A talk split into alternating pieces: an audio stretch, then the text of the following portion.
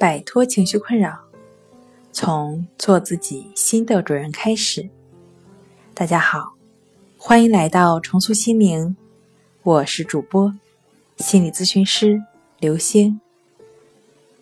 今天要分享的作品是《认知心理学是如何看待强迫症的心理机制的》。想要了解我们更多、更丰富的作品。可以关注我们的微信公众账号“重塑心灵心理康复中心”。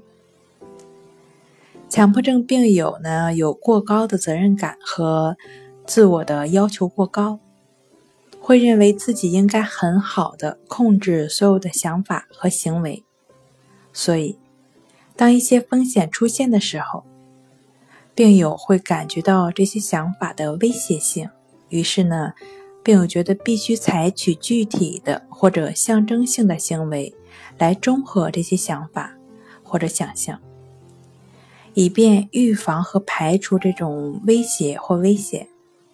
由此产生的一系列仪式行为和回避都有类似的意义，并且这类行为会不断的强化，最后形成持久的强迫症状。引起焦虑的强迫观念和减少焦虑的强迫行为，以及思维仪式之间的恶性循环，形成了强迫症患者的自我冲突斗争的症状。好了，今天就跟大家分享到这儿。这里是我们的重塑心灵。如果你有什么情绪方面的困扰，都可以在微信平台添加幺三六九三零幺七七五零幺三六。九三零幺七七五零，即可与专业的咨询师对话。你的情绪，我来解决。